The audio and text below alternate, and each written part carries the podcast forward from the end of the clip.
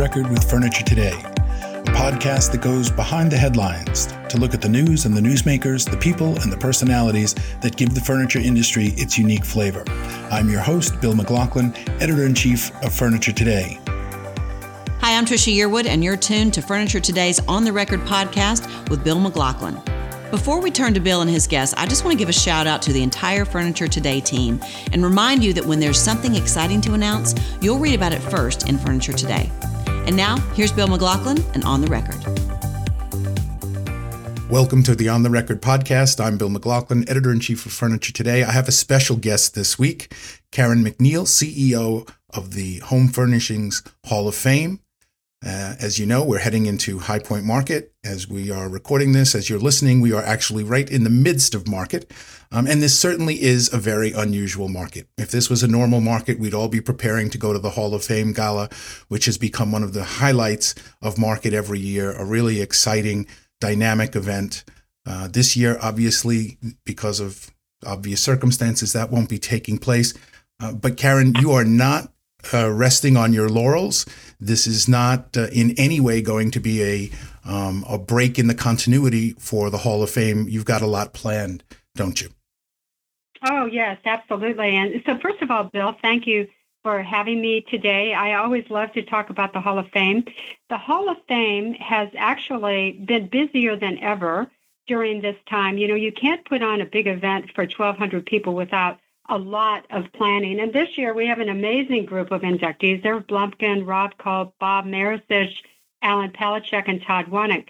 As, as you will notice, they represent a great deal of diversity in terms of the different segments and the roles that they play in the industry. So, for example, we even though we have postponed our banquet because of COVID to the April market, it will be on April 17th.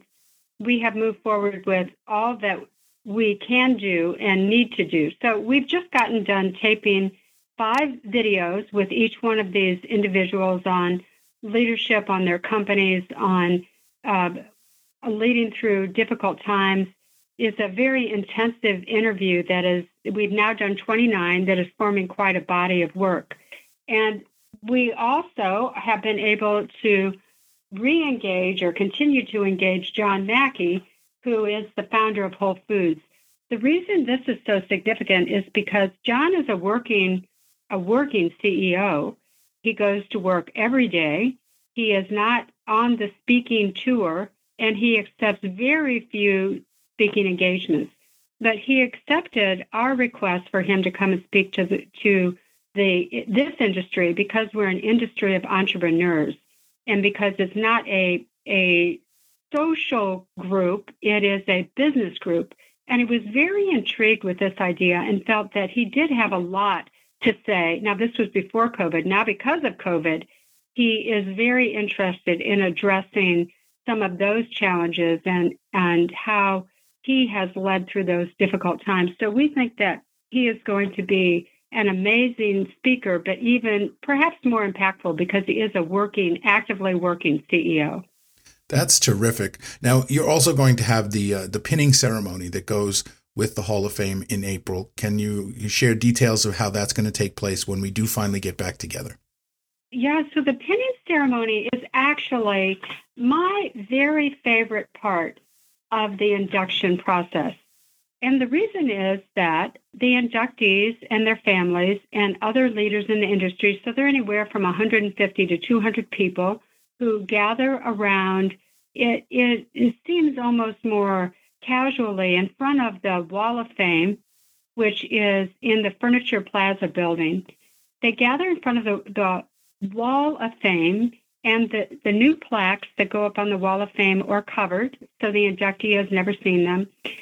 A, a current inductee, so for example, uh, Ron Wanek will pin Todd Wanek and he he presents the pin, which is a gold and a enamel and diamond pin to his son, and it is so moving because it is at that point that the inductees realize the magnitude of how they're being recognized and that this it becomes real And then they unveil the plaque on the Wall of Fame, again, seeing themselves being placed among this august group of men and women.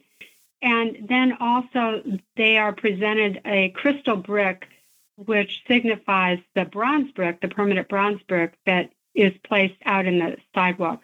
So it's really at that point that they realize, their families realize, their companies realize that this person is being inducted into the Hall of Fame, which is the industry's most prestigious honor. That has to be a really special moment, um, I would think, for someone like Ron, who has been inducted, to be able to pin your son.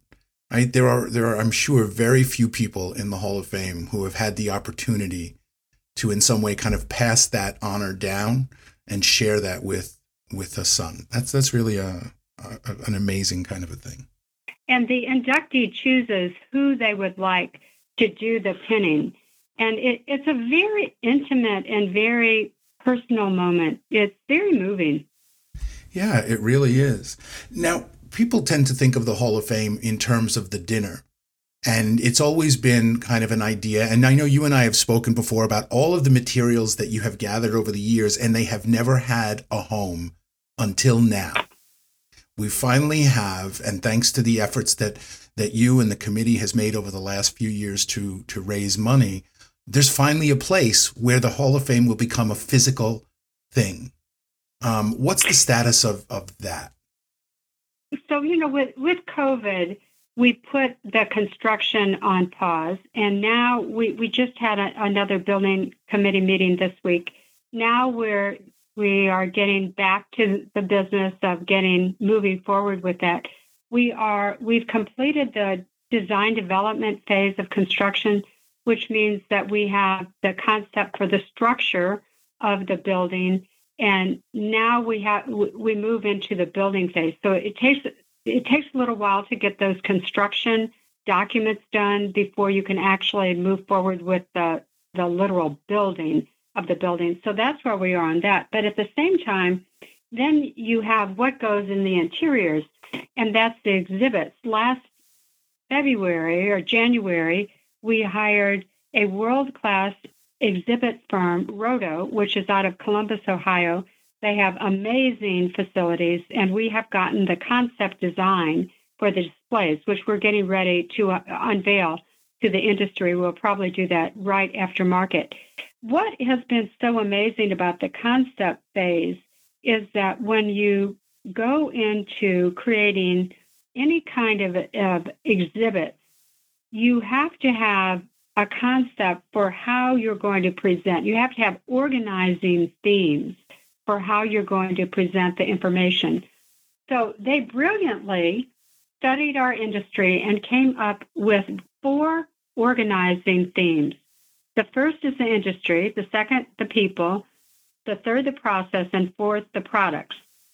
So, in the industry segment, we'll talk about what we do as an industry, the scope of the industry, $150 billion industry, about w- what goes into a home in furnishing a home. It will be about how the products are uh, coming to market so to speak. And not just the high point market. This is about the whole world. This is not just about the high point market.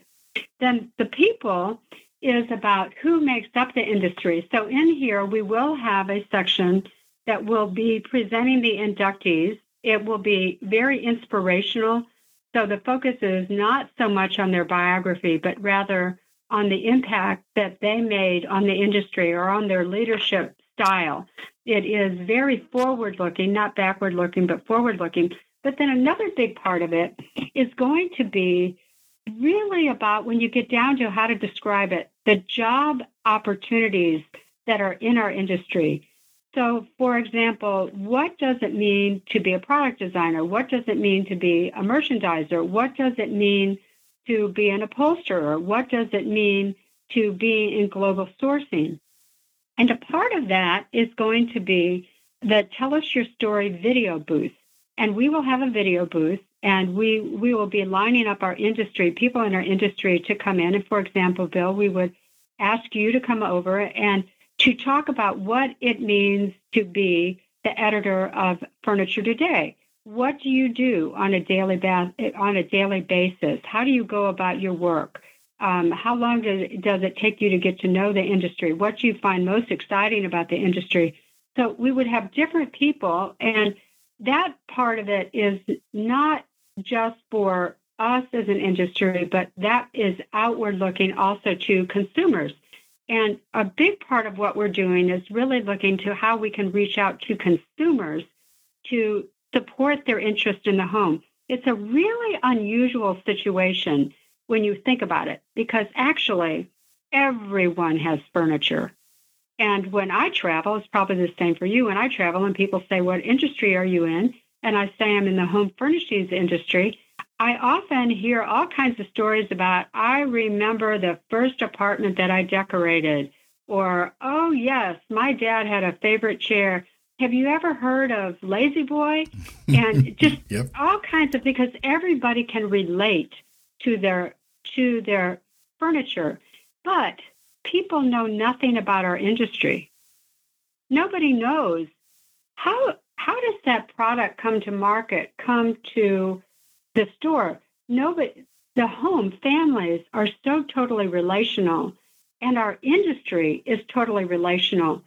When I explain to consumers, again, thinking of somebody sitting on a plane, when I explain to them how much pride this industry takes in the products that they're producing, how they really think about how people will use the products, they love that. They love to know that there's it's not just a product that there is more to it than just a product. So it, we we're very outwardly focused. Then the third is the process, how it happens from the manufacturing, how how what and again we have we've been doing a lot of video work, so we're we're developing this body of work. But how are things made? And then the products themselves are going to be discovery areas about what's your style. Or uh, we have one section that will allow people to design their own rooms. And then there, there are also going to be spotlight areas that will feature new products or new ideas, the spotlight galleries. So it's going to be very inspiring. The design of the building itself is amazing. I think people will be stunned when they see this area. And then the other thing that I would say about the building that I think is so exciting that that people will be it will just be a, a jaw dropper experience when you see it. And that is the the grand digital story wall, which is a huge wall that faces the, the street that is a number of different panels, TV panels, each of which can have their own programming. So this is two-sided. So you can see it from the outside, and you will be it will be very dramatic to see. Just think of you know the huge big screen in Times Square. Only these are different panels that each can be programmed differently. And then on the other side, the other side forms the wall for our celebration hall. The celebration hall will be big enough for a seated dinner of 400 people or for other events. So it is a huge space. And then we'll have, uh, we also are designing the galleries so that there can be smaller events and cocktail parties. We have a, the leaders board room, which will seat 50 because there's a huge need for meeting space for a boardroom where everybody can look at one another. And this will be open to all of the, the organizations in our industry to have their board meetings that can be broken down into two separate rooms, or then also, of course, the community. We will be embracing the community to come in and have their board meetings there if they would like to do it. So there, there are many, many different aspects of this building that when the industry sees it, I think it truly will become the industry's home. It will be a training center. It will be a, a place to exchange ideas, a place to be inspired, a place to meet, a place to greet. We'll have a full catering kitchen so that we will be able to support the different events during markets and, and between markets as well with the community. But I think it will also be a place that companies will say, we are doing this, this big announcement of something and introducing it in front of these huge screens where we can truly show the impact of what we're doing and then have a meeting or then have a gathering. I think that this this we will say, how did we ever do without the Hall of Fame? How did we ever do without this building? That sounds like a great backdrop for those kinds of announcements. It really does. Now, this I, noticed as you talked about this, this is not just inwardly facing for the industry. This is something for consumers, people who come to High Point, um, tourists who want to get a sense of, you know, High Point as kind of the home furnishings capital of the world, to come and learn about the industry. So this is outward facing, not just inward yes. facing.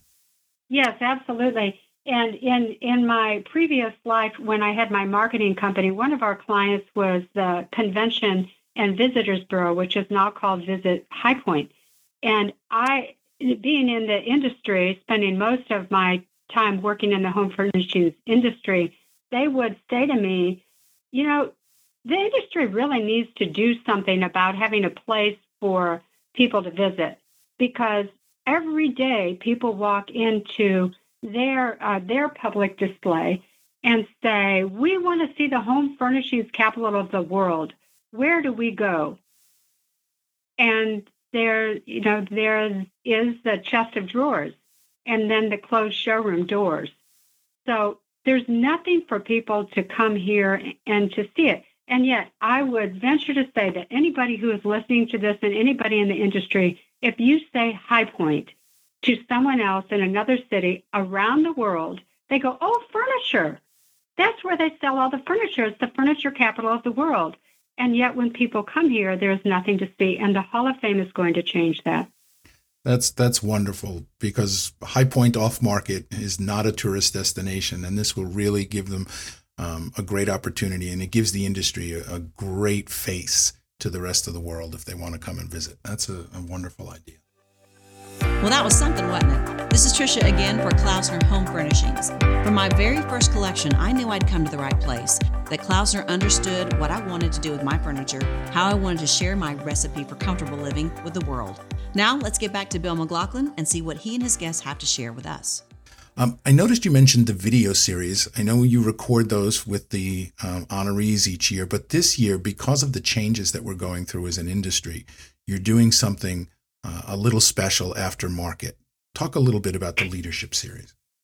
Yes, yeah, so we are reaching out to our inductees, of which there are 116 inductees in the Hall of Fame now, and then when we add our the class of 2020 that will be inducted on April 17th, that, that will make it 121. And we are reaching out to them and we will be talking with them on a, a Zoom type platform about how do you lead through the, the difficult times? What would be the advice that you would give? What would be, if you had to narrow it down to one thing or to three things, what would you say is really important or what caught you by surprise? What did you find worked? and then we will be sharing that on it will be an e-blast but then we'll also be sharing it on our our website you know really when we came up with this was almost 10 years ago we revamped the selection process of the members of the hall of fame. And it, it it's based on four different things to be inducted into the hall of fame. We said what should a person look like? And what the first was enduring excellence over a long period of time, superior accomplishments, innovation and creativity, and philanthropic generosity. And it's wonderful to induct people into the Hall of Fame, but it would be a really sad thing if we just induct them and then it stops. So we tell the inductees, you're being inducted into the Hall of Fame. And please think of this as the start to sharing and passing on your vision and what you've learned and your experience to to the rest of the industry as well as to the future leaders. So we have another program that is focused uh, our leadership initiative and the speaker series is part of that. These videos will be part of that. Our future leaders program is part of that. And then we have some we have another major program that we are hoping to unveil and roll out within the, the next couple of years. So it's all looking forward and it's about future generations. You mentioned the Future Leaders Program. Tell me a little bit about that. What What is the Future Leaders Program? A few years ago, we uh, we were looking at. Uh, so first, let me say that when someone who is under forty after the banquet says to me, "That was the best banquet ever. I just absolutely loved this induction celebration." I always say to them, Tell me what you liked about it. And there are always one of two things that they say. And I could put you on the spot and ask you what you think they are, or I can keep on going. Please keep on going. I'm terrible at guessing games. so they tell me one of two things. They either say, I loved the acceptance speech, or I loved the videos. And the purpose of the videos is about about leadership. We want people to look at that video of the person being inducted and feel their heart. It's not auto, it's not biographical at all. It is about how do they lead? What's their passion? What motivates them? We want them to feel the heart of that person. So really our induction celebration is a celebration for those people, but we have a huge focus on inspiring future leaders and of giving them examples of what really great, extraordinary leadership looks like. So, for example, when uh, when Kurt Darrow said in his video, when La-Z-Boy was faced with a great recession and possibly of going out of business, he said, "We had on our executive team, we had a, a rallying cry not on our watch. This brand is not going down, not on our watch, and that we had a determination that we would do whatever it took. Or Allen Gant when, uh, uh, and Sunbrella, and they don't have any patents whatsoever because they said, we're already on to the next thing. We don't need to patent our work because we're already on to the next thing. Well, what, where do you get all of that endless innovation that you don't need? They don't even have one patent on any of their products. Where do, where do you get all of that innovation? He said it's freedom. You have to have the freedom to fail. And we give our people the freedom to fail because if they're not trying new things and they're not coming up with new ideas, we will never go on to the next great innovation. So that is what we're trying to do with the future leaders. So we said, okay, how could we recognize someone that would not just give them the recognition, but truly inspire them to do something much more? So, what we do with the Future Leaders Program, each year we identify and we honor 10 future leaders. And those future leaders have to be under 40. They have to be an innovator. They have to be considered a leader among their peers, that their peers look to them. We want them truly engaged with the home furnishings industry. They can't be shy. They have to be willing to engage in a discussion. And they have to be someone that the company would like to recognize and encourage because they've already identified them as a leader. So then these 10 people are broken up into two nights. And uh, we, we have five future leaders, and we invite five inducted members of the Hall of Fame. And they come to, uh, to my house and my husband, Steve Pond, who is the founder of your publication, the founder of Furniture Today, leads a discussion around the dinner table over dinner between the five inducted members and the five future leaders. And it is the most fascinating conversation to have these, the, these people who are at the height of their careers facing these future leaders who have hopes to become the inducted members of the Hall of Fame. And the inducted members, as well as the future leaders, have told us This is the most impactful thing that I've ever been to in our industry. That's like a master's class. You you couldn't pay for that kind of education in a um, in a college. And the, the future leaders have told me, you know, I always had high hopes, but now I'm determined that I I am I do want to be inducted into the Hall of Fame. I want to do something that's so stellar that puts an impact on this in, this industry, and that so that's that is what one of the ways that we are looking at how do how do we keep people in this industry? And how do we keep young people into, into this industry how do we attract people into this industry it's all woven into this new building and the videos and this pool of work that we are developing to really to get consumers as well as people already in the industry to say you know this is a fabulous fabulous industry and we're creative we're, we're based on change, constantly changing things. We're innovative. There's an awful lot of technology in our industry. And you know what? We're really great people. We're a very relational group of people where you can establish lifelong friends. So this industry is really amazing. And then I just have to fit this in. One of the things that we're doing for the new building is creating a video, which will be the inside story of home fashion, creating the place we call home. Now, the reason that we have embarked upon doing this is because consumers really have no idea how products are created and come into their homes. But you know what? Our industry doesn't know either. The people who come to market may know, but the person back at the plant, the person back in the retail store, really has a very limited vision of the industry. They don't ever come to market, and they likely don't ever go to a manufacturing plant if they're in a retail store. If they're in a manufacturing plant, they don't go to a retail store. So this is going to be a very exciting, a very fast paced video that will explain from the design concept all the way through to furniture being delivered to your home, how it got there, and all the care that went into to creating and producing the product. Ah, that's a great educational effort. Um, you, you talked about the industry and how relational it is and how quick it is to respond.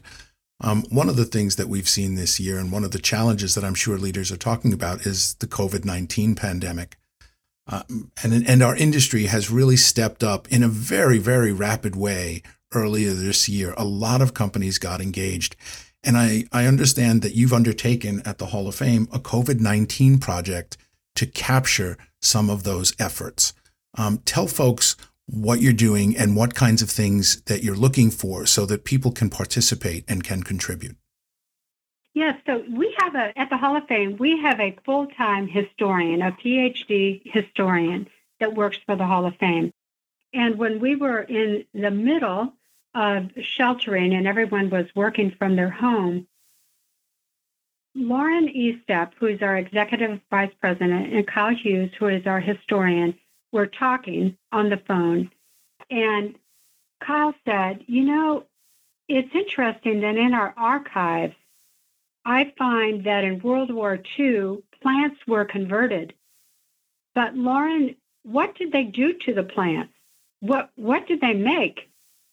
And Lauren said, you know, we've talked about that before, and we don't know. There's no, there isn't documentation. There aren't photos. So we know that they did it, but we don't know exactly who did it or what they did. And so Lauren and Kyle said, we need to capture this moment now for what companies are doing. So it could be what they're, what manufacturers, you've done many, many stories on what manufacturers did for their communities or did on an even um, on an even grander scale on a national scale. But what companies did internally also needs to be captured, whether that's in press releases or newsletters or uh, videos or photographs. And we have had a huge response to this that people have said, you know what, that you're really right we really do need to capture it. But we're also looking for things like a letter that the head of the company might have written to all employees. Uh, I'm not a historian, but having been connected with the Hall of Fame, I have learned that some things like letters become years later become the, the most poignant and revealing things when you can feel the emotion and you it can help you understand for example what people were really going through but you know I, just yesterday i was talking to somebody and and they said so i'm calling this the gloom to boom period and of course the gloom period was when we were on the shelter and then the boom period is people buying all of the now buying all the product and he said, and now we're back to the gloom period when we don't, we have, we're having problem with the supply chain and getting product. But anyway, just those kinds of insight, 50 years from now or 100 years from now, they become more fascinating. It may seem common now, but it won't be. And we need to capture it now because even a year from now, it will become more difficult to gather the information.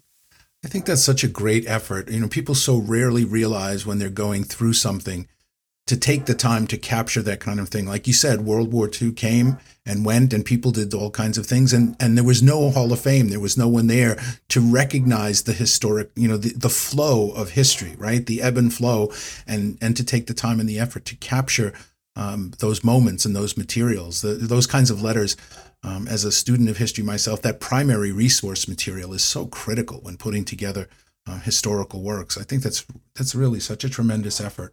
Um, if there's anything that we can do to help with that, please let us know. I mean, we would love oh, to well, share. You know what? Uh, uh, I, we are. We will reach out to you immediately. So thank, we'll wait until after market, but we will. Bless you for waiting till after market. I think everyone is, um, as we head into market, everyone is uh, is running and scrambling. Karen, this is, has really been so informative. There's so much exciting uh, activity going on at the Hall of Fame. It, it has just uh, just the last couple of years, it's been so explosive in terms of the energy and the initiatives. And it sounds like really we're just seeing kind of the tip of the iceberg of things that are going to be coming for the Hall of Fame. Oh, the best is yet to come. Thank you, Bill. Well, thank you for taking the time.